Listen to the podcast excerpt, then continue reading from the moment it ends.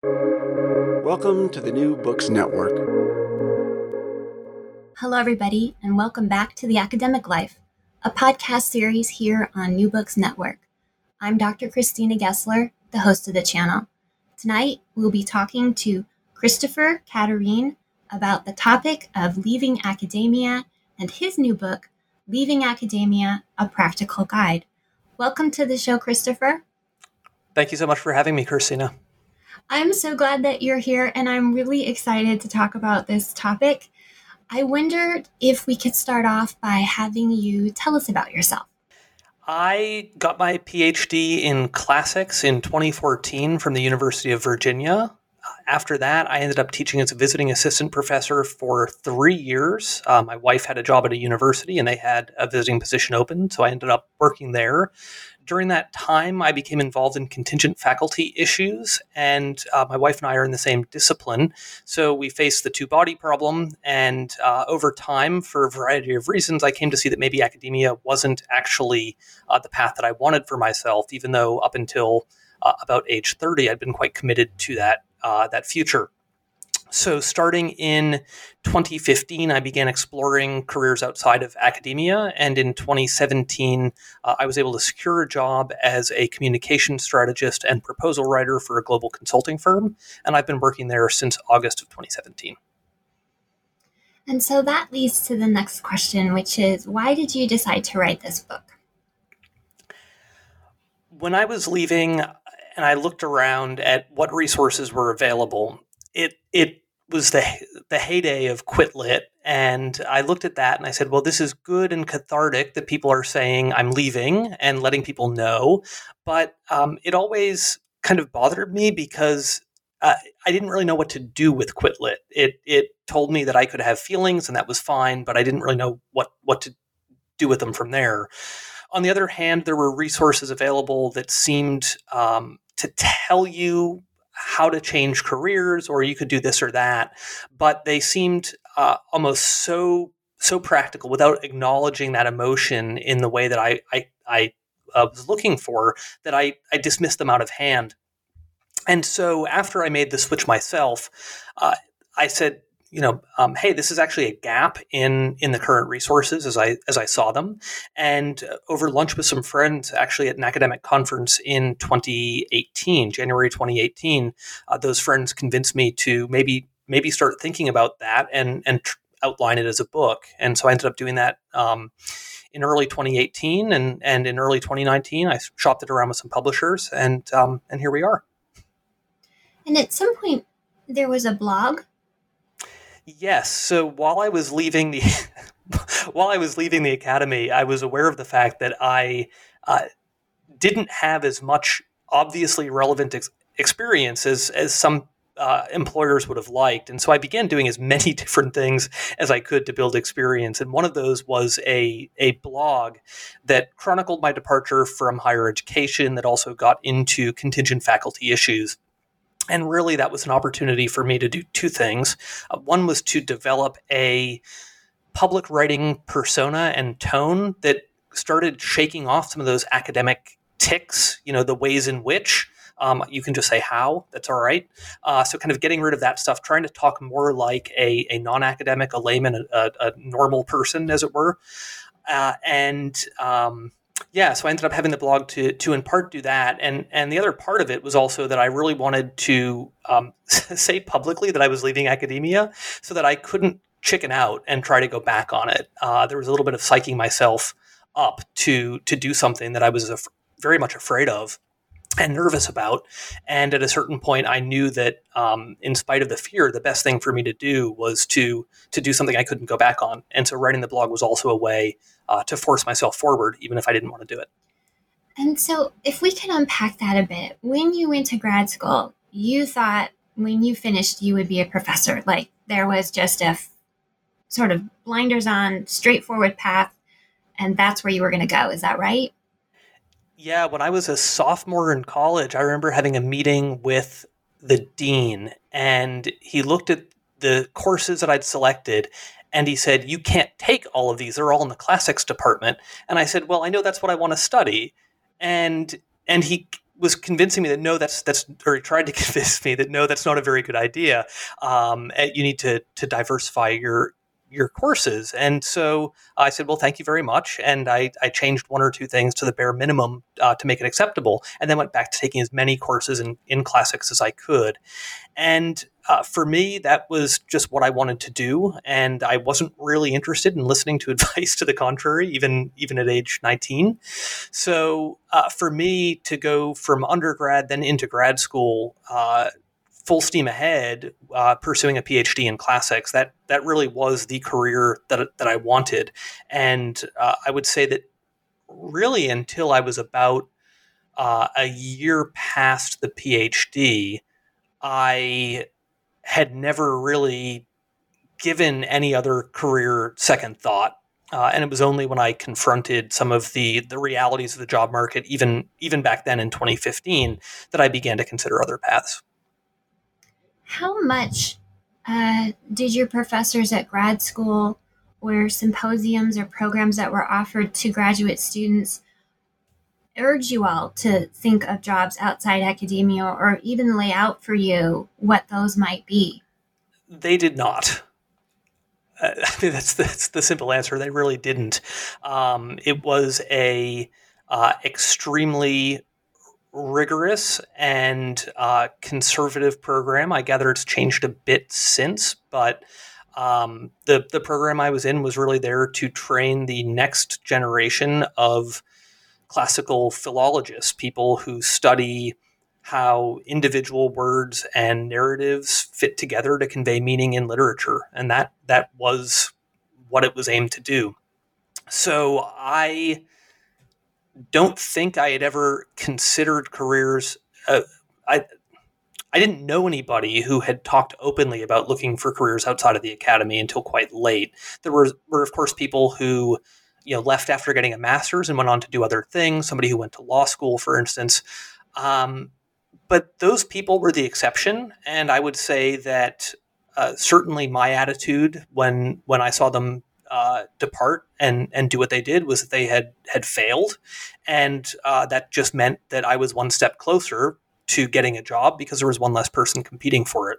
Um, so so really, this was not a way that I'd been conditioned to think, and I I did feel like I had to forge my own path, which probably wasn't as true as I thought it was. There, there are a lot of good resources out there now. There were probably more than I knew about in 2015, but uh, it was it was a radical change. Um, I, I I really had been uh, trained not yeah not just I, would kind of come up thinking that I would be a professor, but I'd been trained to think that that was the job that I was being pre- prepared to do, and that there was no other job to do. And so you you graduate, and now you and your wife both have PhDs, and you both want to try to get professor jobs. Is that when you became aware of the statistics that you have in the book, it's something like 7% of PhDs are going to get hired as professors. I mean, it's a really small number. Yeah, that number is is pre-COVID, and I think that's the tenure track number is is about seven percent. Uh, I didn't actually piece that together until a little bit later when I was working on contingent faculty issues and began to start digging into what the numbers actually looked like.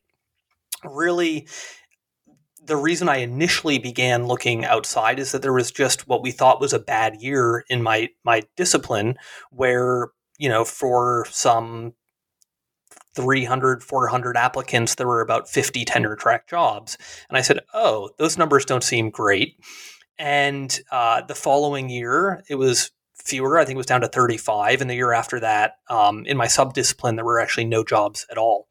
Uh, and so no tenure track jobs at all, I should say. And so it was really a growing awareness of how hard it was to get one of these jobs, and and also the realization that spousal hires don't actually exist anymore unless you you're being brought in as an experienced hire for the most part, and uh, that my wife and I kind of had to choose between living together and one of us changing careers or or living apart and both of us being classicists and and living apart was not really an option for us and you include in the book numbers about adjunct work um, i think currently it's something like 75% of classes are actually taught by adjuncts, but adjuncts don't make a living wage. And when you and your wife are trying to look at your future goals and your family goals, it wasn't possible really for the, the two of you to meet those goals unless you actually had a full time job with a decent salary. Can you talk about how the tenure, um, I'm sorry, how the adjunct track is really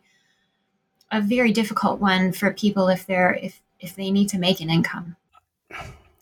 The yeah the the adjunct life is really hard. And if you are somebody who is independently wealthy, who has a partner who can allow you to teach one or two courses a semester, um, or has other interests and do that on the side, it can be an okay way to go. But to, to treat adjuncting as full time work is just nonsense. I think the last average that I saw was that people were getting somewhere between $2,700 and $4,000 per class to teach as an adjunct. And so even if you end up, you know, stacking up four of these things uh, each semester, um, if, if you're allowed to do so at your university, you're still not making very much money. You usually don't get benefits. Uh, and certainly if you're spreading those out over multiple universities, you not only won't get benefits, but you also need to deal with the inconvenience of juggling multiple academic calendars simultaneously, email addresses, and the like. And uh, really, when I was working on contingent faculty issues, it, there was there was a really kind of simple matter of professional identity that became really obvious to to all of us on the committee, and it was that people's email addresses kept changing. And universities would shut off an email address, and very often you would have somebody who you were trying to to stay in touch with, to build a professional relationship with, and and you couldn't actually do it. So there's there's the the monetary side of things, which is which is real, and and I think primary. But there's also this other side of it, which is that if you're trying to build a professional identity as an adjunct, uh, the cards are are really stacked against you, and and the systems in place are not going to allow you to do the types of things that you need to do to qualify for a tenure track job, which is going to be largely based on your research output anyway. And one of the other um, hidden problems that you bring to light in the book is what you call the tenure trap job. Not the tenure track job, but the t- tenure trap job. Can you can you tell listeners what that is? The tenure trap job is a tenure track position that somebody takes in a geography where they really don't want to be at a school that is really a bad fit for them. Uh, in the case of of my wife's story, which which is by extension my story, that came in the form of a tenure track offer at a small religious liberal arts school in the Midwest uh, that ended up being a, a, bad fit for us and, and for her for lots of reasons. But uh, one of the biggest problems with with a, a school like that is that very often the library is not going to be uh, terribly well maintained. Uh, you may not have access to things that you need to do research. If you're a scientist, you probably won't have the type of lab that you need to sustain serious research.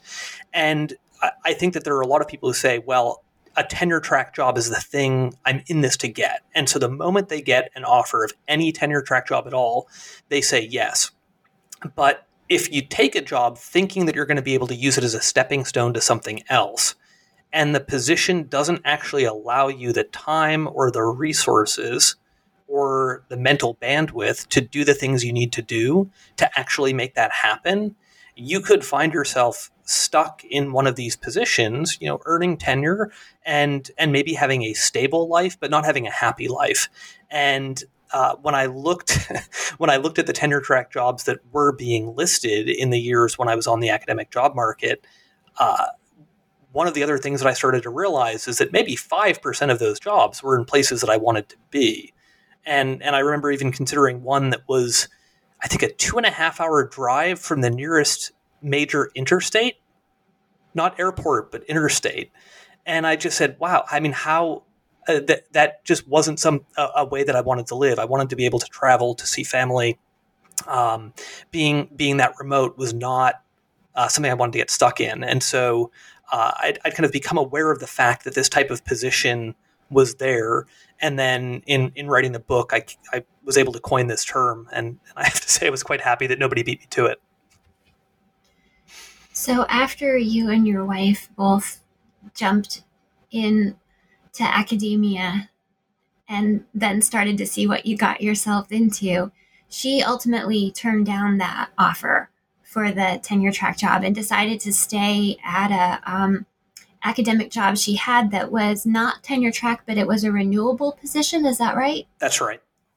And you decided you were going to have to leave academia, which you you take us through uh, in the book and i really appreciate how you really unpack your experience and you you kind of lay it bare for us because we're there with you in your shell shock you never really thought that was going to be a decision you would have to make.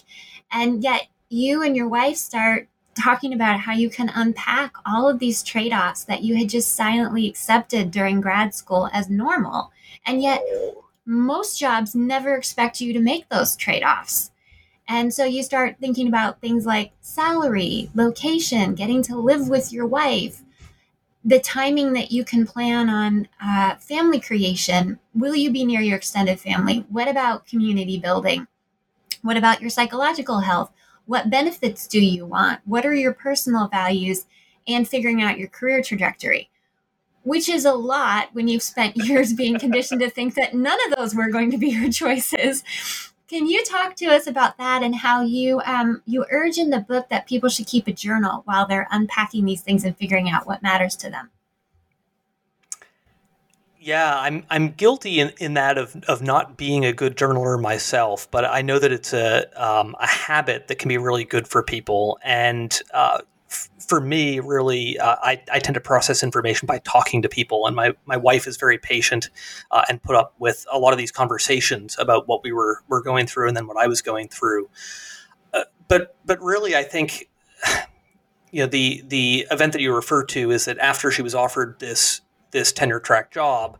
Um, unexpectedly, she didn't think she was going to going to be offered it at all after uh, how the on campus interview had gone um, the school did invite us up to visit, and we went up together, and uh, we really ended up having these long conversations in the in the car, and uh, and then when we got back about about what we actually what we actually wanted, and um, it was sort of jarring to be driving between the nearest city and the small town where the school was, and talking about how we could do really interesting things potentially with classics in the com- our community in New Orleans and ways to tie it back.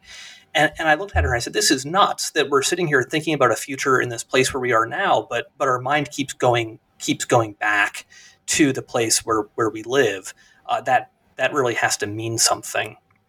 And uh, from there, we said, okay, well, maybe we want to choose where we live. Maybe we want to stay in New Orleans. Okay, that's um, that's a good thing to know. Uh, it was probably a couple years later when I came around to the idea that having a, a good salary was actually something that mattered a great deal to me. Uh, my my wife and I both came from reasonably privileged backgrounds. Uh, we didn't want for anything. It wasn't like we could have anything we wanted, but uh, we, we certainly weren't in need. And I did have this realization at one point uh, around the time I was turning 30 that if, if we had kids when we had kids, they would never really get um, anything close to the semblance of the life that my wife and I had enjoyed um, if, if the two of us stayed in academia. And, and there was also a, you know, in terms of my leaving and her staying, a practical element as well, which is that her position was renewable and mine was a visiting position that was terminal. And so uh, she could stay and she had that choice. And, and for me, you know, what I, what I told people when I was leaving is that at the end of three years, whether I have been the best professor they have ever had or I have been uh, completely horrible and, and worthless, uh, that university is going to let me go. It makes absolutely no difference. It's just a, a timed contract. And um, when I tried to explain that to people in, in, business, they didn't get it because it's absolutely insane. And realizing that um, actually there are professions where, uh, yeah, sometimes you might run into a, a timed terminal contract, but more often than not, you're expected to stick around as as long as you want to or as long as they need you. Uh, that was also uh, eye opening to me, and I realized maybe that was a better way better way to live and work. And One of the things you point out in the book, which I really appreciated, is you said billions of people support themselves by working outside academia. I wondered if that was something you had to remind yourself of as you were trying to figure out, well, what do I do now, though? The world that you live in in academia is is so small and it and yet it feels so big and classics especially you know it's probably by the time you factor in all the professors and you know uh, secondary school teachers and, and grad students and all of that maybe you've got a conference an archaeologist too you've got maybe a conference of 5000 people i mean that's just that's just nothing it's so small and I, I did start to realize that you know, my my dad has been a financial consultant for most of my life. My mom has been a CPA my entire life. I have friends who'd gone into consulting, friends who'd gone into law. My sister is in marketing. And I started to realize I had absolutely no idea what these people actually did day to day, even though they were the closest people to me. And I think when I realized that I didn't actually know what my mom did, that was one of those moments for me where I said, "Oh wow, I've I've been missing something really obvious here." I thought that I was um, committing to a career because I I knew it and understood it and knew how it was better than the alternatives, but in fact, um, I I kind of just made a bunch of assumptions about what was a good job and what was a bad job when I was in my twenties, and I didn't actually know anything about those jobs, and um, and I just kind of committed to to doing something, uh, that was that was eye opening. And so I I did begin a, a process slowly at first and then and then much faster of conducting informational interviews where you ask for a meeting with somebody just to inquire about what they do and how they got there uh, and if you make uh, you know strike uh, hit it off with them to go on to ask them where they think they might be going in the future uh, really just as a way to learn about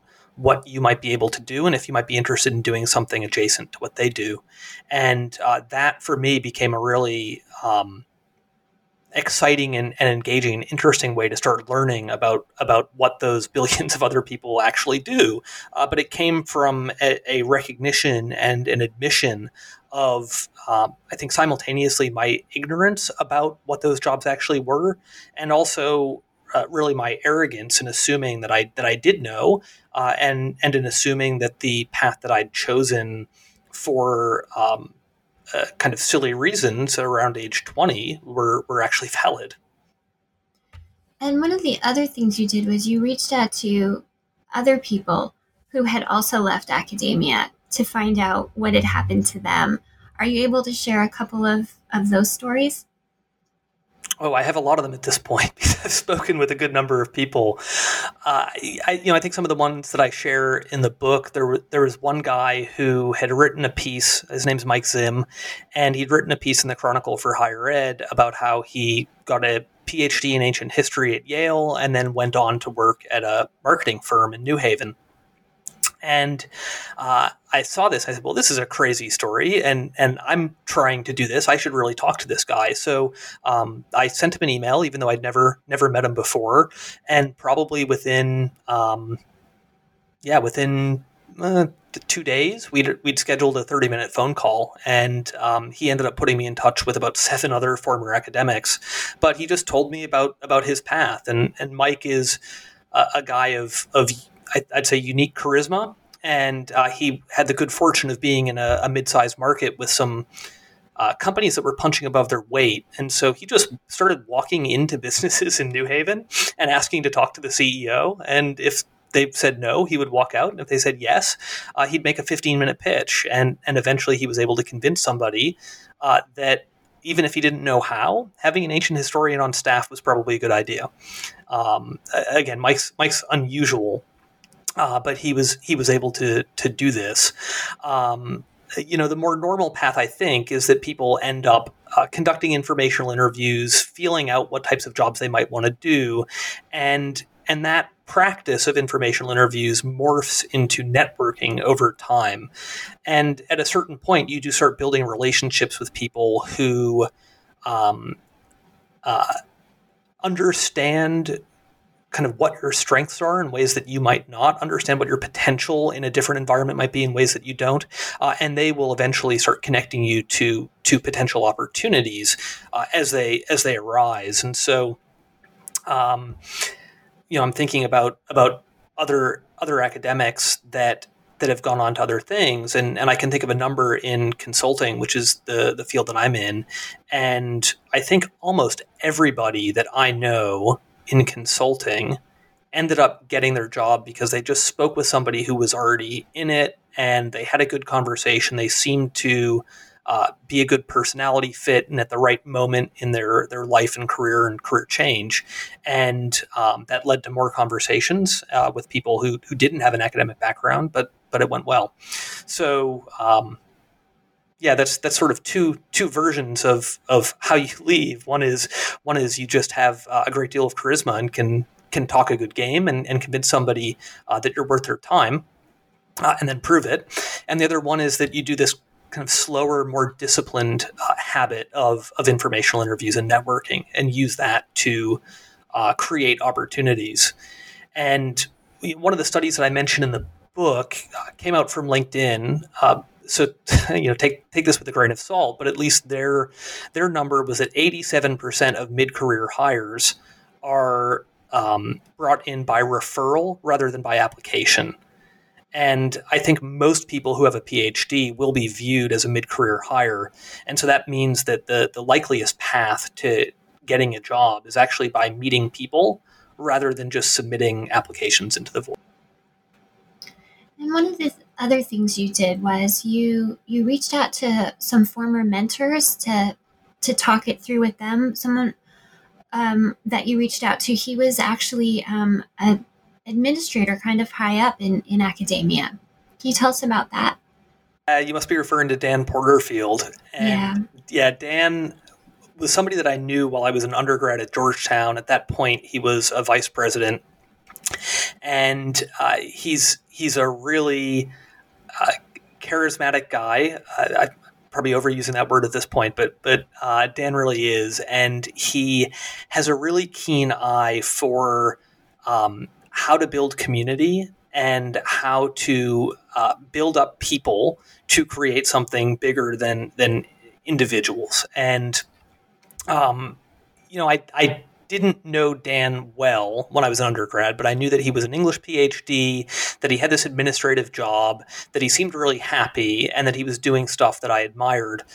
And so when I first had this um, f- fear that maybe I wasn't going to be one of those lucky people to get an, an academic job, a tenure track job, Dan was actually the first person that I messaged, and um, I did it out of out of desperation because I didn't really know where else to turn. He was the only person who had done something different with a PhD that I actually knew, and you know when I when I sent him a Facebook message in I think it was the spring of of 2015 um, or 2016.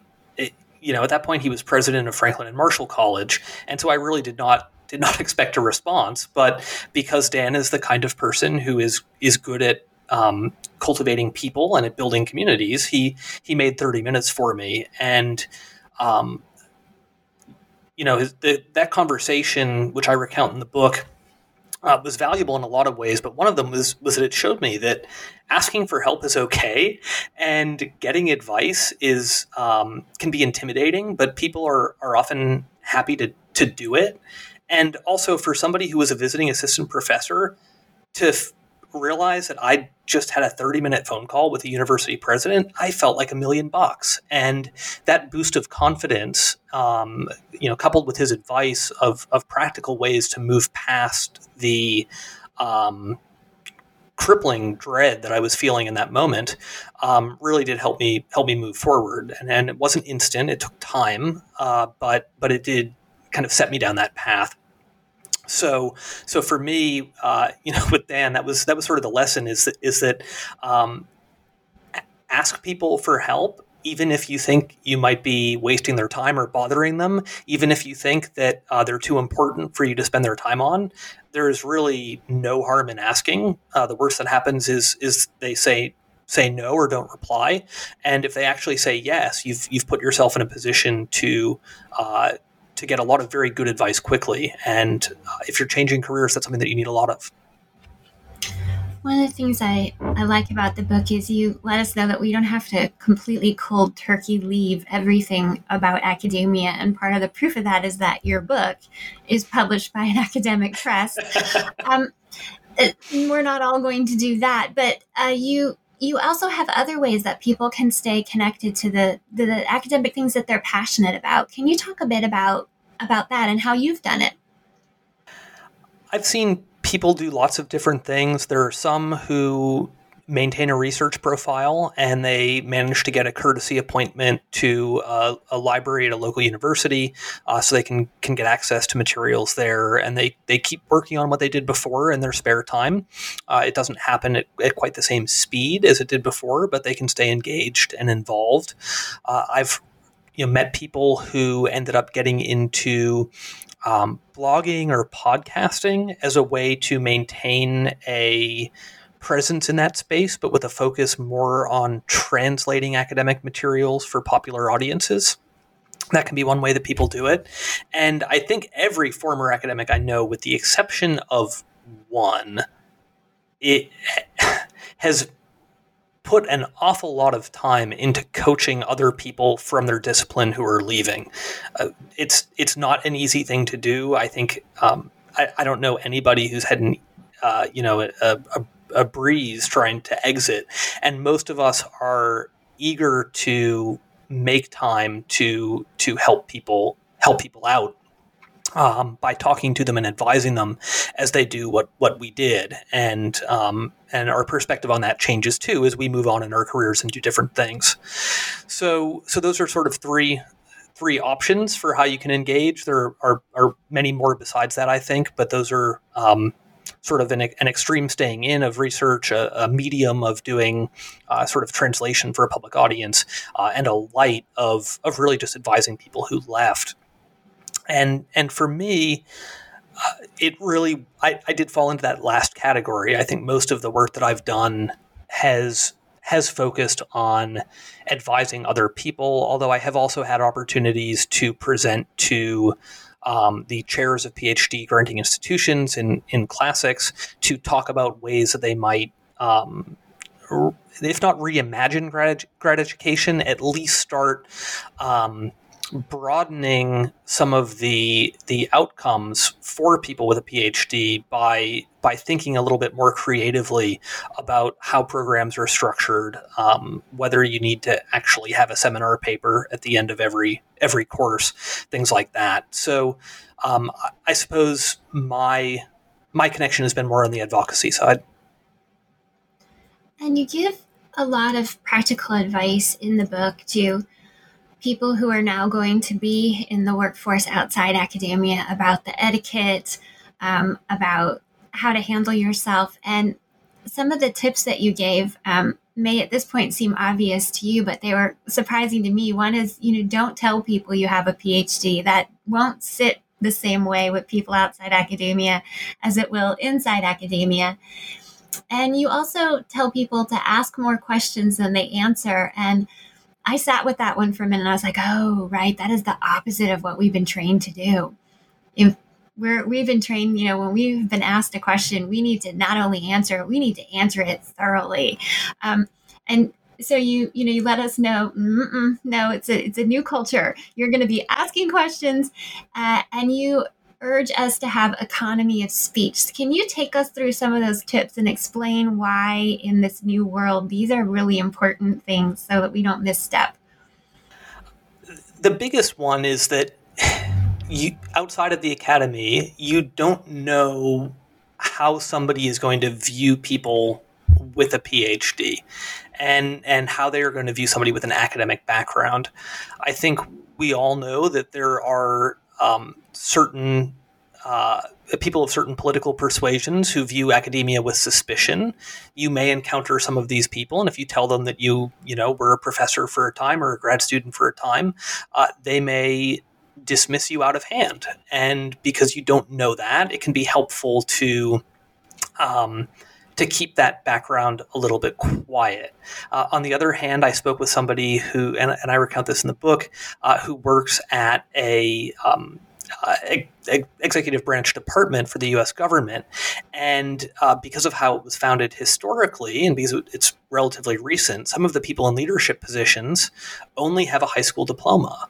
And so all of a sudden, if you start talking about your PhD in front of people who didn't go to college, you could look like you're trying to um, tell them you know better, and that might not be interpreted the right way either. And that's that's not a political determination. It's it's um, just a background determination, and um, so you need to be careful of that, and you need to understand what that culture is. And I think that really gets to the heart of it: is that until you really know what your new work environment values, what that culture is, how people how people think and talk and communicate, the safest thing to do uh, is not to assume that they will value you, but to assume that they won't, uh, and to be quiet and uh, and to ask questions so that you can gain that information as quickly as possible. And there may eventually come times where you realize talking about that background could be beneficial. You could turn it into an advantage. And when you see that, you absolutely should. But you want to make sure you know what you're what you're doing first. Um, I think the second part of your question was was really about economy of speech, and and this is less about um, not putting your your foot in your mouth as as it is that people in other sectors are tend to be managing many many more things at once than academics do. And i know that all academics will say they are are busy and especially uh, here we are in, in november at the end of uh, probably the most challenging semester anybody has had. Uh, things things are busy and they feel busy uh, but the number of tasks that you have is is dwarfed by people in uh, executive positions in leadership positions in, in business. They have lots of teams working for them doing different things, and they're trying to keep it all straight. And so, uh, you know, I'm I'm in consulting. I'm in one of these environments where there's um, a fairly aggressive. Um, uh, brevity of speech, and that's because people just can't be bothered with non essential information. And uh, one of the risks that you have in an environment like that, if you give a full and long winded answer, is that people will miss the most important information. And uh, the best thing that you can do to help people make the decisions that they need to make is to figure out what they need to know and give them that information first. And if they ask for follow up or more clarification, be ready with the additional details. It's not like you can't know them, uh, but you need to always be thinking uh, not only about your understanding of things, but also about the understanding of that that topic that other people need to have to do their job, uh, and and control the, the flow of information in a way that that um, helps them succeed, because that's something that uh, you don't really need to do in academia, and so it requires a good deal more thought. I think when you end up in a in a situation where you are working um, with people and for people. And one of the other things uh, you you mentioned is that most academics are introverts, and I I completely am an introvert uh, by nature, and academia encourages us into that role even more rather than expanding us out of it. And yet, when you leave academia, being an introvert is not so much of an attribute. So, one of the things that you talk about is the importance of making time for small talk. Can you talk about that, please? I assumed that when my company hired me at, at the salary they were willing to pay me to, to do the types of uh, strategic communications and writing that they were asking me to do, that they simply couldn't afford afford that unless every single minute was spent being productive. And I think, yeah, you know, I spoke a little bit earlier about some of the arrogance that I had and ignorance that I had when I began exploring new jobs, and this is a good a good example of it.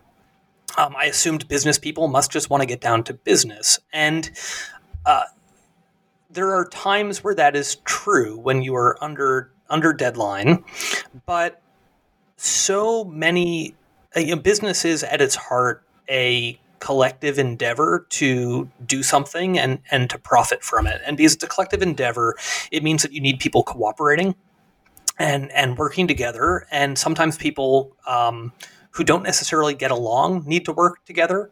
And uh, even if they do get along, working together um, kind of can, can present its own challenges. You can be distracted by by joking around things like that. And uh, you know, for me, what I realized is that is that this personal connection that you have with the people on your team, with with your bosses, with everybody, is is actually essential because uh, there are moments in any job where you're on a team where things go sideways. Either um, somebody blows a deadline and the client is upset, or um, new information comes out and and uh, fundamentally changes or, or uh, contradicts your assumptions and requires a whole bunch of rework, and you get stuck. Um, dealing with people who are frustrated, working late and tired. I think during COVID, we all know that people are distracted with with uh, families and, and pets and kids at home, uh, worry about about the disease itself, about um, about politics and elections and all of that, um, people are almost never functioning at their best. And when people aren't functioning at their best, the worst thing that can happen is to uh, stop assuming good intent in other people. Because when that happens work stops. And when work stops uh, that's it. The game the game is over. And so um, actually taking time to talk to people about um, you know what, what they do over the weekend, uh, whether they have have families or, or kids, um, how they like to spend their time.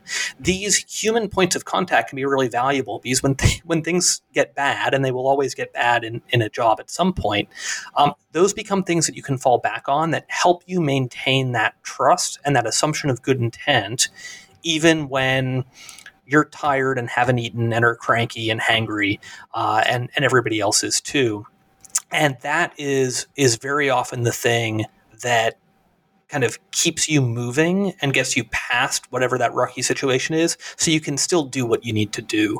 Um, and and i mean i have uh, a, a, mentor at work and uh, back when we could travel and, and i used to travel most weeks for work he said i always keep a bar of extremely good chocolate in my briefcase. He said because if we end up being here past 9 or 10 at night nobody's going to be happy. And sometimes pulling out that good bar of chocolate is exactly what you need to, to smooth things over and let people get out by 11. And, um, and, and I saw that bear itself out a lot of times. One of the things I noticed uh, in the book is some of the tips that you gave us um, make me realize that some of the things that we learned in academia would be considered sort of toxic if we use them in a different environment. And one of the pieces of advice you gave was don't deconstruct bad ideas. And while in academia, that's an important thing to do, in the work environment, it's the opposite. Um, your advice instead was to be kind and to be constructive.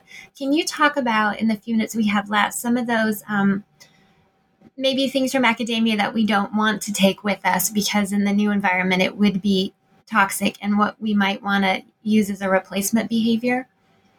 Yeah, the the reflex the reflex to deconstruct is is one that I don't know that it needs to be jettisoned. It can be helpful, but it needs to be qualified. And and if you are going to say why something doesn't work, you need to be prepared to say um, why that is a problem for the business issue or or you know nonprofit issue at hand, uh, and also what you think should work better. Because if you're just saying why things won't work, uh, that's not helping the team. All it's doing is um, shooting things down and not letting work proceed. Uh, if at the same time, if you come at that with a, a you know constructive criticism and say, "Hey, uh, I don't think this is going to work for X, Y, and Z reasons. But if we take that one core idea that you had and and and maybe turn it in this direction or add in X, Y, or Z, um, and I think we can get to someplace good.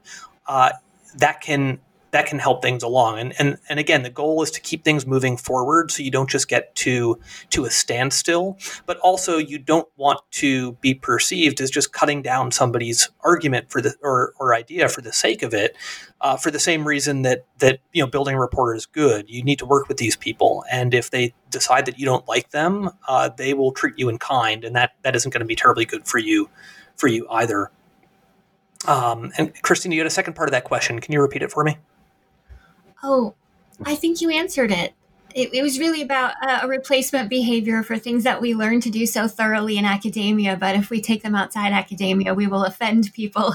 it's oh, it's it was, not, not, yeah. Was, you asked me for two examples rather than one. And I think the other one really is being concise. And um, the, the best, best example of this is that um, you shouldn't give the most important piece of information as the last line in an email. It should always be the first. And I think in academia, we are trained to um, demonstrate that we understand the the scholarship all the things that have done been done before and then to explain why they haven't worked. And only then you know then and only then are you justified in promoting your idea and saying this this is what i think is a better idea and here's why. And um, that is how academics are trained to communicate. And you simply don't need to do that in a business setting. Most people don't care about um, all of the detailed deliberation that went into uh, whatever determination you've made. They just need to know what it is. And uh, you need to lead with that information. And then if you do feel compelled to provide some kind of uh, supporting uh, justification, you should stick to only the most critical things that that kind of uh, justify it, and then stop. And if people want more information, they can ask. Again, you need to have that at the ready, but um, you need to give them that information in the the order and in the size uh, that they that they're expecting it. That is really helpful. Thank you. Um, what do you hope this conversation tonight sparks for listeners as they think about leaving academia?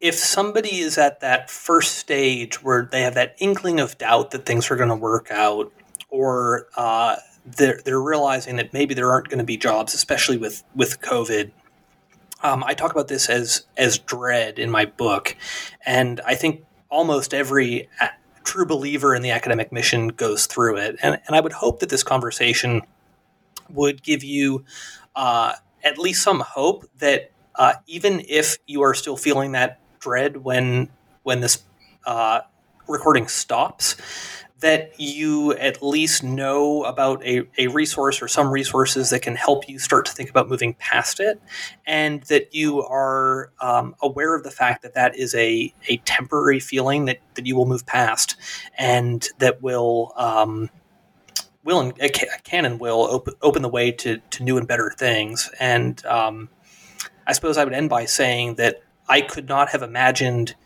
being happy in a job outside of academia while I was in inside of it, uh, and now I I can't believe how miserable I allowed myself to be during the whole time I was there. I'm, I'm much happier now, and um, I, I can't actually dream of going back. Thank you for sharing all of that, and thank you for ending on that note. I think it's really encouraging for listeners. And the book we have been talking about is called Leaving Academia A Practical Guide Christopher Caterine, thank you so much for being on the show today. I'm Dr. Christina Gessler. You've been listening to The Academic Life on New Books Network. Please join us again.